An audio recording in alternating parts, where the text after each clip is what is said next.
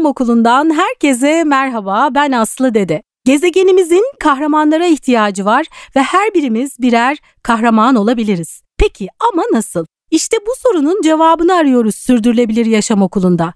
Konuklarımız bize yol gösteriyor, harekete geçmemiz için bize esin kaynağı oluyorlar. Tüm canlılarla birlikte dünyada yaşamın sağlıkla sürmesi için Birleşmiş Milletler 17 tane küresel amaç belirledi. Bu amaçlar Sürdürülebilir Yaşam Okulu'nda bize rehberlik ediyor, yolumuzu aydınlatıyor. Bugün yine bu amaçlardan oldukça önemli bir tanesinden yola çıkarak sohbet edeceğiz. Bugün yine bir kahraman var karşımda. Kayıda girmeden önce dinledim, çok çok etkilendim. Konuyu öğrendiğimde de zaten çok etkilenmiştim. Bugünkü konuğum Robotel Derneği Yönetim Kurulu Başkanı Serdar Okumuş, aynı zamanda Mimar Serdar. Hoş geldin Serdar. Hoş bulduk. Şimdi bugün e, sürdürülebilir kalkınma amaçlarından hangisinin e, hangi amaçtan e, yola çıkarak sohbet edeceğiz? 10 numaralı amaç eşitsizliklerin azaltılması. Hı-hı. Ve diyor ki bu amaç dünya nüfusunun herhangi bir parçasını dışarıda bıraktığımızda sürdürülebilir kalkınmayı sağlayamayız diyor.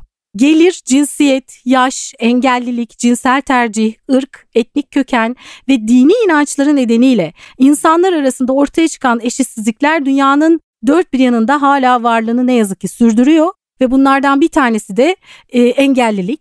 E, sizin konunuz da bunun üzerine. Evet. E, şimdi e, siz eşitsizliklerin azaltılmasına yönelik e, Robotel diye bir sistem kurdunuz ya da bir e, ne diyelim dernek bir dernek kurdunuz. Ama yani e, aynı zamanda sunduğunuz e, şeyin adı da e, Robotel değil mi? evet, Robotel Derneği bir e, eli parmağı olmayan çocuklara üç boyutlu yazıcılarla ücretsiz el yapmayı amaç edilmiş özellikle çocukları hedef alan bir dernek, bir STK. Evet. Peki e, nasıl kuruldu? Nasıl bu yola e, girdiniz? E, Robotel bugüne kadar neler yaptı? Biraz bunlardan e, bahsedelim. Tamam. Özetle anlatmaya çalışacağım. E, 2014 yılında tasarım ajansımız içerisinde bir sürü konuları araştırırken kendi işte dokunmatik ekranlarımızı yapıyoruz. Beşli etkinliklerde bir şeyler yaparken üç boyutlu yazıcı yaptık. Açık kaynaktı açık kaynağın gücüne inanan yapımız her zaman vardı. Üç boyutlu yazıcıyı yaptıktan sonra bu ne işe yarar diye özellikle hayatımızı etki edecek bir proje arayışına giriştik. Ee, bu 2013 sonundaydı, 2014 başı. Ve e, Enable grubuyla tanıştık. Amerika'da bir e, Google Plus, bugün kapalı olan Google Plus grubuydu. Biz de o grup içerisine dahil olduk ve neler yapıyor anlamaya çalıştık. Çok kısa hikayeyi anlatayım. Güney Afrikalı bir marangoz e, kendine bir parmak yapıyor. Üç boyutlu yazıcıyla. Çünkü parmağını kaybetmiş ve onun yerine bir parmak yapıyor. Kendi kendine? Evet kendi kendine bir tasarım şeyi olarak. E, komşusu diyor ki benim çocuğumun da eli doğuştan kayıp. Buna e, çocuğuma da bir el yapabilir misin diye soruyor. Marangoz diyor ki ben parmağı yaptım ama yani tasarımcı değilim diyor.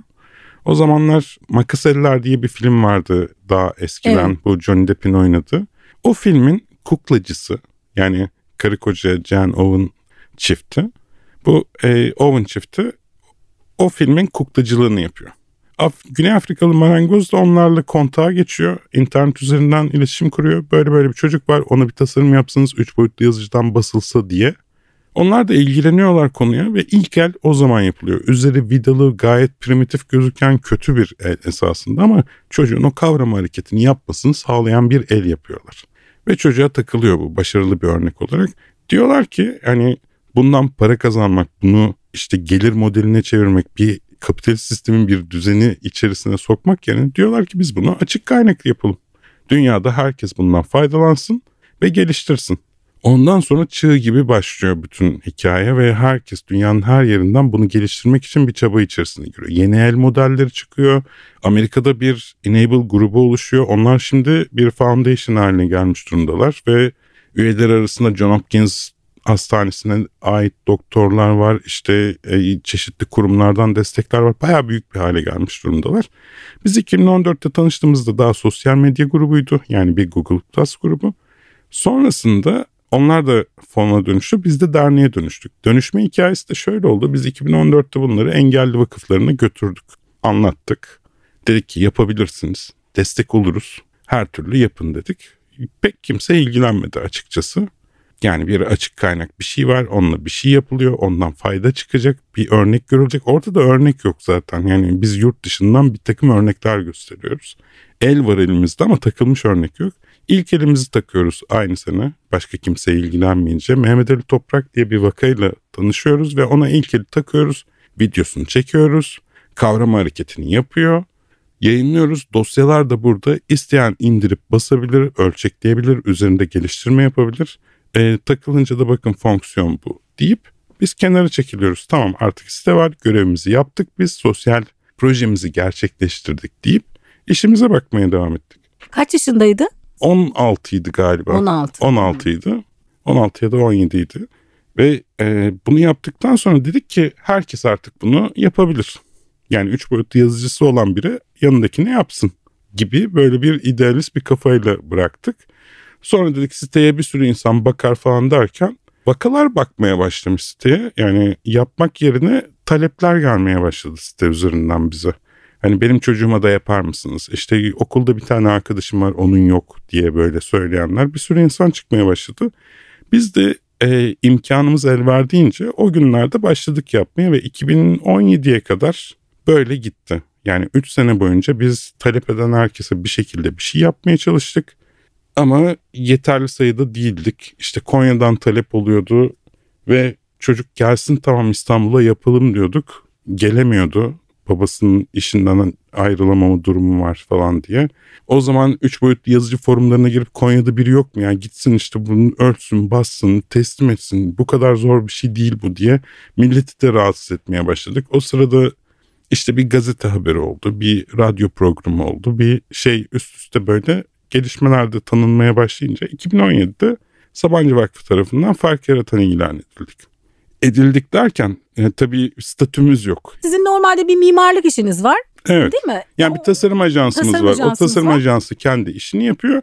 Bir yandan böyle sosyal sorumluluk projesi gibi kendi adımıza yaptığımız bir şey var. İnsanları da katılmaya teşvik etmiş durumdayız. Haritaya falan dahil olan bir sürü insan var. O sırada e, geldi Sabancı Vakfı ve sizi fark yaratan ilan ediyoruz diye ortaya çıktılar. Biz de hani ne yazalım dediler şirketin ismini mi yazacağız? Hayır dedik şirketin değil yani şirket değil bu sosyal medya grubu deseniz olmuyor mu? Olmuyor. Olmuyor denilince zaten Türkiye'de bir şirket olabiliyorsunuz bir dernek olabiliyorsunuz. Biz dedik tamam şirket var dernek olalım. Dernek o zaman kuruldu 2017 yılında. Ve ondan sonra tabii iş daha ciddiye bindi. Vaka talep formumuz oluştu, gönüllü formumuz oluştu. Türkiye'de 4000'den fazla e, gönüllü ana ulaştık bugün itibariyle. E, bu süreç içerisinde de bu deprem öncesi yani before deprem after deprem şeklinde ayırmak gerekiyor. Yani öncesi ve sonrası şeklinde depremin diye ayırmak gerekiyor. Öncesinde biz 400'den fazla çocuğa binden fazla el yaptık. Yani yani bir çocuğa bir el takılmıyor zaten bunu da belirtmek lazım. 5 yaşından 18 yaşına o gelişimini yapana kadar el takılması gerekiyor. Her sene büyüdükçe yani 6 ayda bir, 1 yılda bir yenilemesi gerekiyor. O yüzden sadece Türkiye'de değil bütün dünyada çocuklara protez takılamıyor. Takıldığı zaman bu çok masraflı bir iş haline geliyor. Süs protezlerin bir anlamı yok kas gelişmesini engelliyor. Hareketli protezler de çocuklar için çok ağır 7-8 kiloluk bir ağırlık bir çocuğun kolunda bütün gün kalması mümkün değil. Uygulama yapmak isterseniz yapabilirsiniz. Yani hareketli bir protezi bir çocuğa uyarlayabilirsiniz ve her sene 30 bin dolar buna maliyetle yenilemek de istiyorum diyebilirsiniz. Ama işlevsel olarak çok yanlış bir yönde ilerlemiş oluyorsunuz. O yüzden biz ara çözüm oluşturmuş olduk. Yani protez yaşı gelene kadar bizim esas ilgilendiğimiz hastalık amniyotik band sendrom hastalığı ABS. Protez yaşı gelene kadar kas erimesini engellemesi, toplum içerisinde özgüveni sağlaması. Yani o çocuğun özgüvenini e, bireysel olarak bir grup içerisine girdiğinde kendini çekinik olarak görmemesi, ayrıcalıklı hissetmesi için bizim önerdiğimiz çözüm bu üç boyutlu yazıcılarla yapılan eller ideal bir çözüm oluyor. Bir ara şey daha söyleyeceğim. Bu da çok önemli bir kırılım noktasıydı. Çok küçük şeyler çok büyük kırılım noktalarına sebep oluyor. Örnektir bu. E, 2000 gene 18'deydi galiba ya da 19'da. Amerika'da bir baba kendi çocuğuna el yapıyor. Herkes yapabilir bu arada açık kaynak bütün eller. Bir baba kendi çocuğuna el yapıyor. Çocuk Wolverine hayranı. Hani bu kurt adam şey var böyle makaslar çıkıyor şeylerinden e, yumruk yapınca elinden. O mevcut ele makaslar takıyor. Çocuk da okula gidiyor ve yumruğunu sıkıyor. Benim Wolverine elim var diye bütün arkadaşlarına hava atıyor. Diğer çocuklar da bakıyorlar ve biz de isteriz diyorlar. Yani orada Ama artık makas da tehlikeli değil mi yani? makas değil makas görünümlü şeyler işte o anladım. plastik parçalar ama uzaktan bakınca tam bir Makas Wolverine eli yani müthiş yani böyle. Ee, makas değil bıçak hatta yani çok tehlikeli. Bunu diğer çocukların özenceyi bir şey haline getirince bu o zaman eksiklik değil artık ayrıcalık haline geliyor. Yani bir şeyi artık orada saklayacağı bir şey yok. Ekstra göstermek istediği bir şey var durumuna geliyor. O zaman o çocuk sınıf içerisinde işte bir öğretmenle ilişkisinde arka planda dur ben ayağa kalkmayayım kimse bana bakmasın durumundan çıkıyor ve özgüven tavan yapıyor ve o ilk hikayeden sonra herkes özel bir el yapmaya başladı. Yani Iron Man, Kaptan Amerika falan böyle o Marvel karakterlerinin, DC karakterlerinin bütün hepsi geldi. Onun dışında Fenerbahçeli olan Fenerbahçeli yapıyor falan. Galatasaraylısı Galatasaraylı falan. Onu göstermek istediği neyse. Hangi çizgi filmi izliyorsa, hangi oyunu oynuyorsa o karakterlerle acayip bir besleme yapıldı. Bu çok büyük bir kırılımdı. Çünkü çocuklar artık eee, hani dişçiye gider gibi hani beni orada bir şey takacaklar böyle bir eee, hastane ortamı gibi değil. Böyle bir oyuncak bir oyuncak dükkanına gidiyormuş gibi gidip ben şundan istiyorum bundan istiyorum diyor. En son gelen çocuk ben dedi Thanos'un elini istiyorum dedi. Thanos ne dedik biz kalmışız yaşlanmışız belki de yani Thanos ne diye. Thanos'un elini istiyorum ve evreni yok edeceğim dedi. Nasıl yani dedik, Eyvah, neymiş falan çok bir fena. baktık öyle bir karakter varmış öyle bir özel eli varmış ve evreni yok ediyormuş. Şimdi o kadar yani bilerek isteyerek gelebiliyor ki artık çocuk yani gayet bir sonraki sene bunu isteyeceğim diyebiliyor. Ama onu yapmadınız herhalde. Evreni yok Yo etmesin. yaptık şimdi evreni yok eder yok etmez ama o taşlar maçlar böyle zaten bizim tasarım kısmımız yani tasarım kısmından kasıt bu ellerin hepsi kişiye özel tasarlanıyor ya. Ölçekleme olsaydı sadece konu yani kişiye özel bir şey yapılırken bu özelleştirmenin bir önemli konusu da o tasarım kısmında çocuğun isteğini karşılaması. Çok büyük bir müşteri var yani karşında. Ee, senden özel bir şey istiyor. Örümcek adam eli istiyor ve o bütün ağlar üstünde olsun istiyor. Ne İşte- istediğini de biliyor. Çok ne net istediğini yani. çok net biliyor. Onu memnun etmeniz lazım. o yüzden tasarımcının işi hiç kolay değil. Bayağı zorlu bir iş yani. Müşteriyi memnun etmeniz lazım ve müşteriniz 8 yaşında diye düşünün. Yani zor bir konu ama çok keyifli de bir konu. Yani onu memnun edince de hiçbir yani iş şartlarından biliyorsun, iş dünyasından biliyorsunuz. Yani orada memnun etmenizden çok daha büyük bir haz alabileceğiniz bir alan ortaya çıkıyor. Peki şimdi bütün bunlar bu aşamaya gelinceye kadar e, parayı nereden buldunuz? Nasıl oldu? Nasıl döndü bu sistem? Ee, İşiniz Şimdi- gücünüz yok mu bunlarla uğraşıyorsunuz hani? İşimiz gücümüz var. Ee, tabii uğraşıyoruz. 2014'ten 2017'ye kadar bunu zaten kendi şartlarımızla, kendi imkanlarımızla yapabildiğimiz kadarıyla dedik ve isimlendirdik. 2017'den sonra dernek olduktan sonra ve derneğin mottosuna eli parmağı olmayan bütün çocuklara ücretsiz el verebilmek. Amacımız bu. Yani bu buna bunu hedef ettik ve bununla birlikte işte bağış toplamak nedir? İnsanlardan nasıl destek alınır, kurumsal sponsorluk nasıl bulunur bunları öğrenmeye başladık. Çünkü bir kaynak, bir sürdürülebilirlik oluşturacak bir şey lazım. Onda da başarısız olduk. Yani biz çok iyi bağış toplayabilen bir kurum değiliz. Yani ondan eminim, hiç şüphem yok. Ama kendi uğraştığımız işte Maker hareketi içerisinde oluşturduğumuz e, oluşumlardan buna bayağı ciddi kaynak ayırdık. Hem kendi iş gücümüzden ayırdık hem de maddi olarak ayırdık. E, bugüne kadar açıkçası öyle oldu. İlk ciddi sponsorluğumuz yani gerçekten ciddi olan sponsorluk geçen sene e, Turkcell'in desteğiyle geldi. Ve bir yıl için işte 120 el gibi bir hedefle hareket edildi ve 120 el tamamlandı. Biz dedik ki müthiş bir performans gösterdik yani böyle bir şey o şimdi ikinci üçüncü yıl falan diye böyle de kendimize de hedefler koyuyoruz. Bir yandan da bu 1500 kişide görülen bir hastalık amniyotik band sendrom hastalığı. Normalde bunun yapıldığını bilmeyen bir sürü amniyotik band sendromlu çocuk var. Çocuk 18 yaşına kadar hiçbir şey takmadan büyüyünce özgüven gidiyor. Sağ beyin sol beyin gelişimi gidiyor. Kas erimesi başlıyor. O da çok fena bir şey çünkü 18 yaşına gelince benim protez çağım geldi parasını verip alacağım işte o biyonik protezi dediğinizde senin bir yılda kendini geliştirmen lazım, kasını geliştirmen lazım, çalışmıyor bunlar cevabı çok sık veriliyor. Fizyoterapiye git, kendi fizik tedavide geliştir o da bir engel.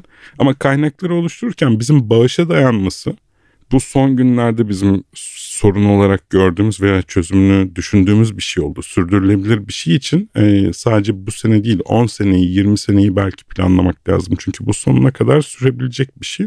Aynı zamanda kaynakları da o şekilde sürdürülebilir kılmak lazım. Onun için e, iştiraklerimizi yani maker tarafındaki deneyimlerimizi bu alana aktarmak konusunda bir girişimimiz var bu sene için.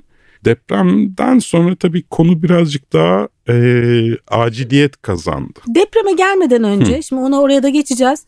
E, bin kaç kişi dediniz e, yıl içerisinde geçen yıl deprem öncesi e, Türk ee, bir yılda desteği, 120 el yaptı. Bir yılda 120 el. Yani Şimdi, 120 çocuğa el var. 120 çocuğa el. Ee, ama tabii o çocukların yaşları da ilerliyor. Dolayısıyla Hı-hı. o 120 el bir kereye bir seferlik mi kullanılacak evet. şekilde? Yani, tabii. Sonraki sene yani bu sene o 120 elin bir kısmı zaten takılmaya devam ediyor ki evvelki seneden gelen 200 kişi de vardı. Şimdi bunlar katlanarak büyüyor. Ben orada da nasıl bir yük altına girdiğimizi söyleyebilirim. Yani 5 yaşından 18 yaşına kadar deyince okula bir çocuk alıyormuşsunuz gibi düşünün. Hani bu sene 100 çocuğu kaydettik diyorsunuz. Sonraki sene de 100 çocuğu kaydettiniz. Artık elinizde 200 çocuk var. Yani yemekhaneye 200 çocuk inecek. Evet. Sonraki sene 100 100 derken mezun ettiğiniz yani 18 yaşına gelmiş artık gerçek bir protez, gerçek bir biyonik ele sahip olma aşamasına gelmiş çocuğu mezun ettik diye düşünelim. Daha o aşamaya gelen çocuğumuz yok bizim. Yani 7. elini verdiğimiz bir çocuğumuz var artık yani büyüyor ama hala daha tamamlanacak yani daha gelişimini tamamlayacağı ana kadar ücretsiz olarak yapmaya devam edebilmemiz gerekiyor. Evet sürekliliği sağlamak çok Hı-hı. önemli. Şimdi depreme gelelim. Ee, aslında tabii bu bir sivil toplum kuruluşu olarak bir dernek oluşturmuşsunuz ama belki bu daha sonra sosyal girişime evrilecek. Şu an hani bu konularda biraz evrilmesi çek... gerekiyor zaten evet. büyük ihtimalle. Ee, ya da STK olarak bir yerlere gidecek. Sivil toplum kuruluşu olarak ilerleyecek belki de. Ama tabii burada destek çok önemli. Hele bir de şimdi depreme geldik. Deprem öncesinde böyle bir araştırma yapmış mıydınız? Türkiye'de aşağı yukarı tahminen ne kadar çocuğun ihtiyacı vardı ve depremden sonra bu sayı kaç oldu? Şimdi bize her zaman depremden önceden bahsediyorum. Bize her zaman belli bir yayına çıktığımızda televizyona, radyoya, işte gazeteye, orada burada görünürlüğümüz arttığında mutlaka onun üstüne talepler geliyor. Çünkü bu Türkiye'de istatistiği tutulmayan bir durum. Amerika'da ve Japonya'da istatistiği tutulmuş ve 1500 kişide bir görülen bir hastalık ve bunun sebebi işte kordon dolanmasına bağlanıyor. Genetik değil, bir hastalık değil yani bulaşıcı bir şey değil. Sadece doğum anında olan bir komplikasyondan ötürü uzvun gelişmemesi. Üst ekstremite özellikle. Bunların böyle bir şeyin yüzdesinin Türkiye'de hiç ölçülmemesinin sebebi de hastanelerin normalde şeyleri var. Yani çocuk düşünün işte bir anne büyük bir endişeyle işte bir yaşına gelen çocuğunu hastaneye götürüyor ve diyor ki işte benim çocuğum da böyle böyle uzvu bozuk olarak çıktı işte eksik olarak geldi.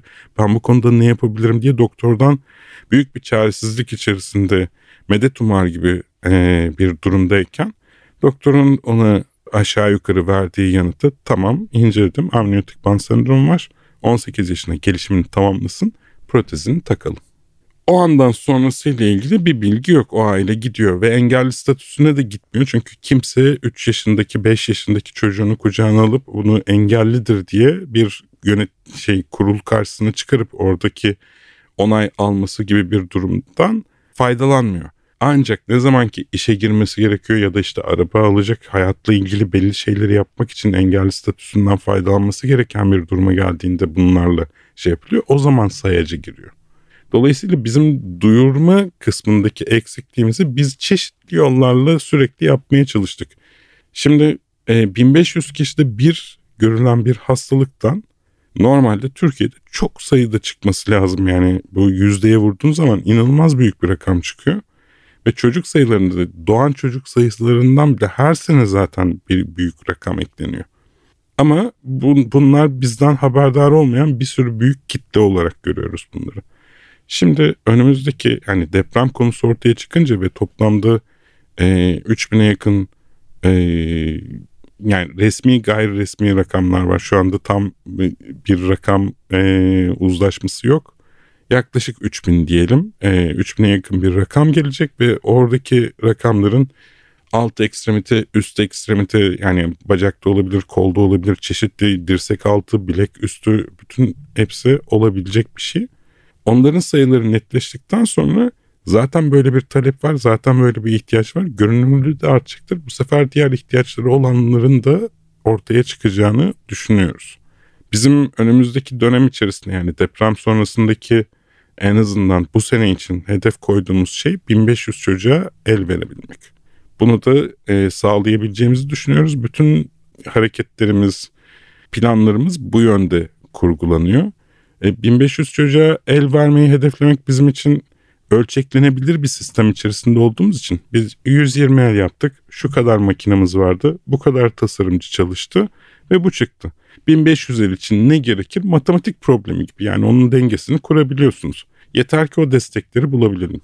Tabii bu arada hani dedim iştirakle sürdürülebilirliği sağlamak konusunda bir girişimimiz olacak. Çünkü sadece bağışlarla yapmanın zorluğunu fark ettik bu sene. Büyük bir ihtiyaç için yaklaşık iki aydır yani depremden bir haftadan sonradan beri destek arıyoruz. Hala ana sponsor bulamamış durumdayız ama bulduğumuz destekler ciddi olsalar da tamamını karşılamak hakikaten bir yük. Yani bir firmaya yük, bir ne kadar büyük firma olsa da tek başına büyük bir yük olabiliyor. Belki paylaşarak gitmesi gereken bir şey.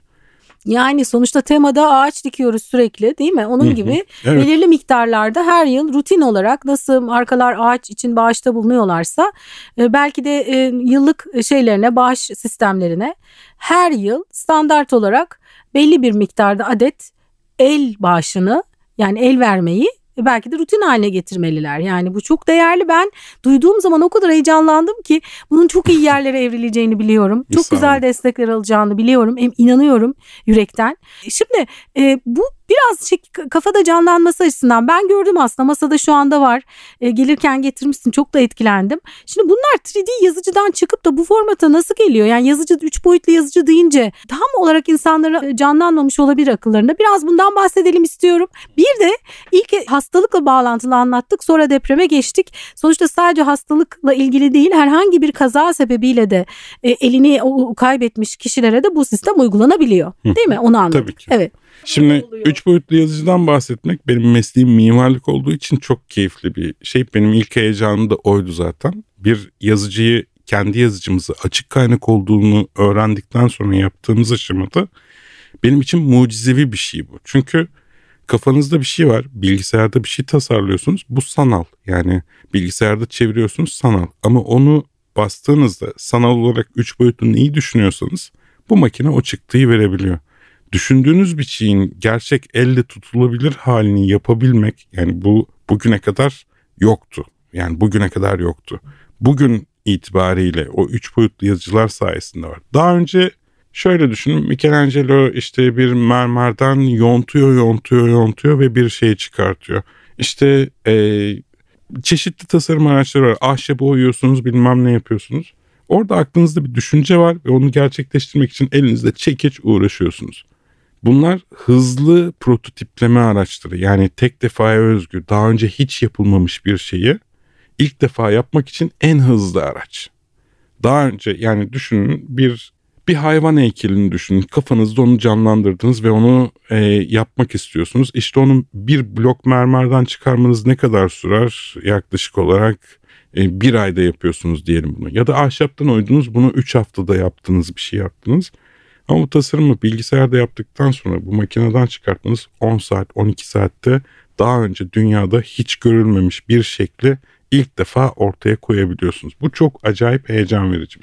Protez konusunda da yani bu yaptığımız 3 boyutlu ellerin insana dokunan kısmı kişiye özel olması. Yani her uzuv, her uzuv gelişmemesi birbirinden farklı o kadar farklı ki yani şapkayı hani ben bu sene taktım bir sonraki sene sen takarsın durumu yok. Bayağı kişiye özel olması gerekiyor ve bu yazıcılar bunu sağlayabiliyor. Bir tasarımcı üzerinde çalıştığında elinize birebir uyan bir şey alabiliyorsunuz. Şimdi hiçbirimizin kafası aynı büyüklükte değil ama dört tane şapka büyüklüğüne sahibiz bütün dünyada small, medium, large, x large. Ya biri büyük ya biri küçük olacak. Azıcık kenarından oynuyor olacak ve biz ona razı olacağız gibi bir durum var.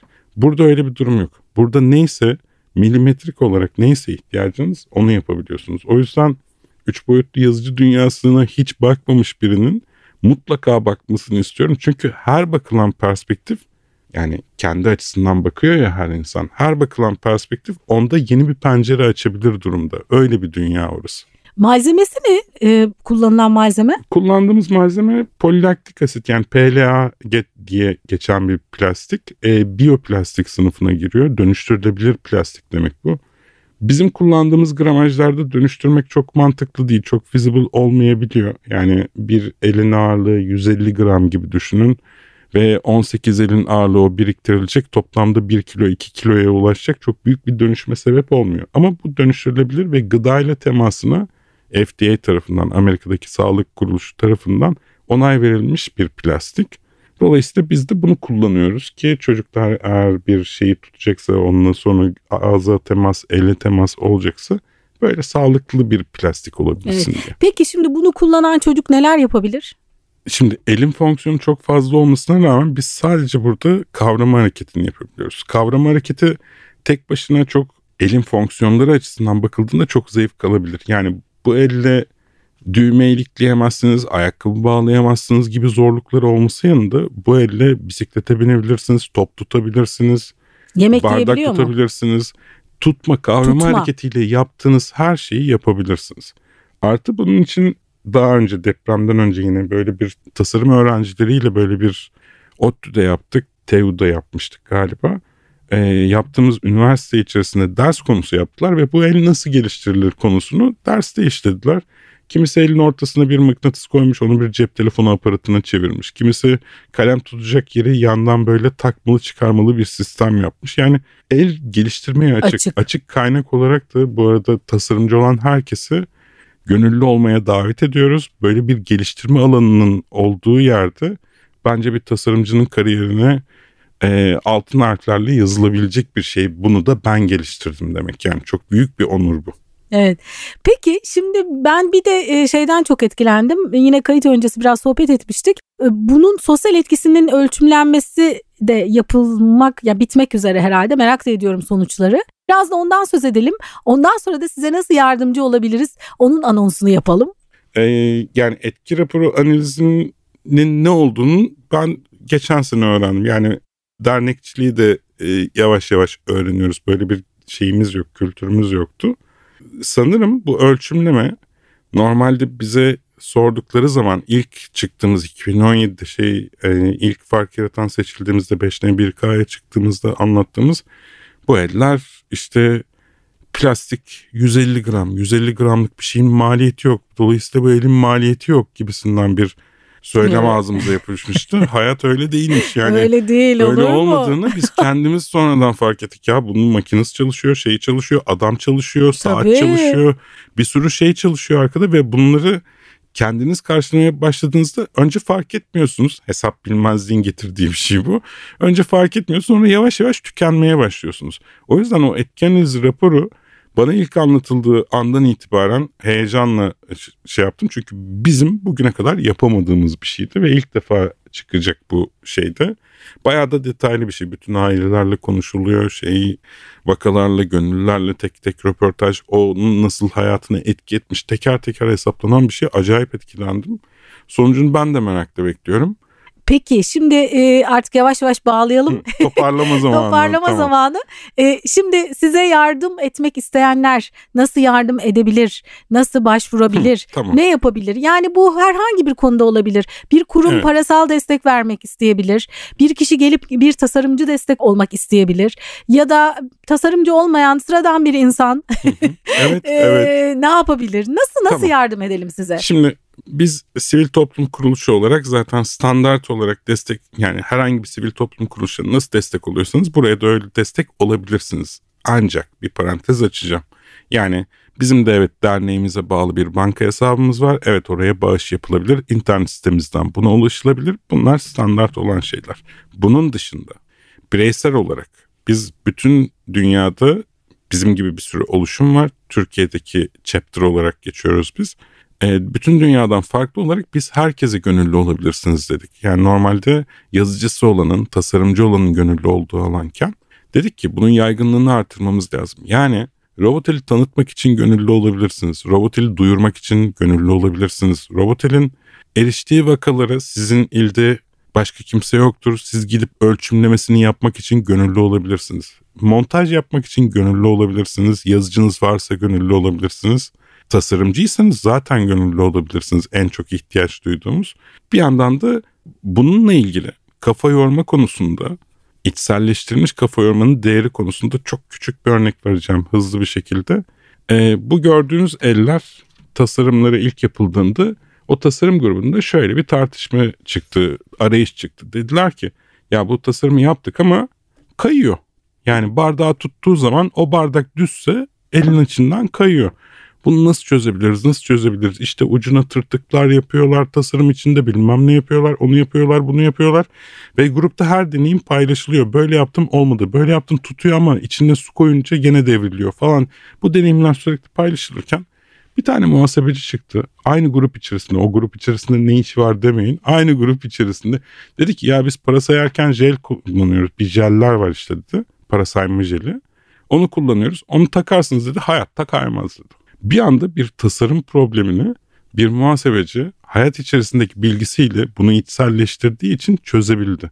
Dolayısıyla herkes katkıda bulunabilir. Yani kimse işte benim becerilerim bu yönde değil, benim becerilerim şu yönde değil. Ya aileyle iletişim kurmak için bile gönüllü olabilirsiniz. Şu anda travma yaşayan depremzedelerle muhatap olacağız. Belki o çocuğun annesi babasını da kaybetmiş olduğu durumlarla karşılaşacağız. Bunlarla bunlara hazırlık yapıyoruz. Belki psikolog ihtiyacımız var. Belki hani bilmediğimiz ihtiyaçlarımız olabilir. Biz bunu ortak bir şekilde giderdiğimizde bir e, sivil toplum kuruluşu olabileceğimize inanıyoruz. Ha kuruluşlar açısından da şunu söyleyebilirim. Altını tekrar çiziyorum. Biz bir ana sponsor hala bulamamış durumdayız ve bu konunun sürdürülebilirlik üzerinden bağlayalım. Hayat içerisinde bunları eksik değil ayrıcalıklı bireyler haline getirmek istiyorsak bu konuyu e, yatsımadan sahiplenmemiz gerekiyor. Kuruluşlara da öyle bir çağrım olabilir. Ana sponsor olursunuz, yan sponsor olursunuz ama bir şekilde destek olun. Evet ben de kaynak bulmanız için böyle kafamı çalıştırıyorum şimdi. Çok Konuklarımdan ya da bildiğim kişilerden nasıl size kaynak yaratabilirim diye düşünmeye başladım bile şimdiden. Peki e, bir de şunu merak ediyorum. İnternet sitesine baktığım zaman Robotel'in sitesine çok güzel bir kız çocuğu gördüm orada. El takılan e, hem çocuklar hem de ailelerden nasıl dönüşler alıyorsunuz? Bir iki tane böyle bize örnek verir misiniz? Ya harika dönüşler alıyoruz. O konu bizim grup kaynağımız. Şunu söyleyebilirim dinleyen kişilere en azından bunu duyan kişilere. Robotel'in Instagram hesabındaki Reels kısmı çoğunlukla ilk takış videolarının yayınlandığı kısımdır. Yani ya aile kendi çekmiştir ya da biz onların izniyle çektiğimiz görüntülerdir. Sonradan zaten çekimleri şey değil ama çoğunluğu ilk takış videosudur. İlk takış an çok acayip değerli bir an. Çünkü anne baba ilk defa görüyor, işte çocuk ilk defa takıyor, eliyle ilk defa kavruyor. Orada bir duygusal bir an yaşanıyor. Yani Duygular şahit, şelale. Tabii şelale oluyor. Yani oradaki şeylere bakarsanız bir işlevsellik olarak o videoya bakın. Acayip güzel bir şey. Çünkü bir anda kavramaya başlıyor. Yani çok doğal yaptığı bir hareketin karşılığını görüyormuş gibi düşünün. İkincisi de ailelerin halini görüyorsunuz ve ona nasıl bir mutluluk verdiğini görüyorsunuz. Onun üstüne zaten dönüşlerden örnek vermeye çalışmıyorum. Hani oradaki şeyi görseniz yeterli olacak. Ama şunu söyleyebilirim. Çocuklar için mesela şu uyarıyı yapmak zorunda kaldık. Hayatında ilk defa iki eli aynı boyda olduğu için eve gider gitmez takla atmaya çalışan olmuş ve eli kırmış. Hmm. Bu yaşanabildi çünkü hayatında ilk defa işte oldu ve takla atabilirim dedi. Yani çocuğa hmm. öyle bir özgüven geldi. Büyük bir mahcubiyette bildirdiler hani kırıldı el falan diye hemen bastık yenisini verdik. Hiç sıkıntı değil o tip yenilemeler. Bir de gece bunu çıkarabilirsiniz diyoruz. Yani eli o kadar sevmiş ki çıkartmamış. Gece yatacağım bununla diye böyle. Hani takmanıza gerek yok. Çıkartabilirsiniz falan diye belirtiyoruz böyle. E, dünyayı yok etmek isteyen çocuktan bahsetmiştim. Dolayısıyla e, bu elle çevreye zarar vermemeliyiz falan diye böyle sıcak mesajlar da vermeye çalıştığımız bir e, teslim anımız oluyor. Teslim günlerimiz çok özel günler yani bizim için. İlk defa gönüllü olanların hani birileriyle birlikte ortama katıldığında niçin bu işi yapmaya devam ettiğimizi ya da bizi neyi motive ettiğini en iyi anlatan görüntüler o andan oluyor ve bizim en az görüntümüzün olduğu anlar da onlar aynı zamanda. O yüzden e, bu deneyimi yaşamaya herkesi davet etmek istiyoruz. O kadar etkilendim ki yani gerçekten Teşekkür. ne güzel işler. Ya ben işte bu podcastleri yapmaktan çok mutluyum. Çünkü gerçekten yani tam böyle umudum biraz e, gidiyormuş gibi olduğunda hemen bir podcast e, o arada geliveriyor ve o bunları dinleyince de hemen umudum tekrardan canlanıyor. E, ya da işte çoğalıyor öyle söyleyeyim. Çok güzel. Çok çok çok güzel ve ben e, bu projenin çok güzel destek, çok iyi destekler bulacağına da eminim. Yani çok eminim. Çünkü bunu dinleyenler mutlaka buna bir şekilde el verecekler. yani ben hemen e, istedim sizi konuk almak.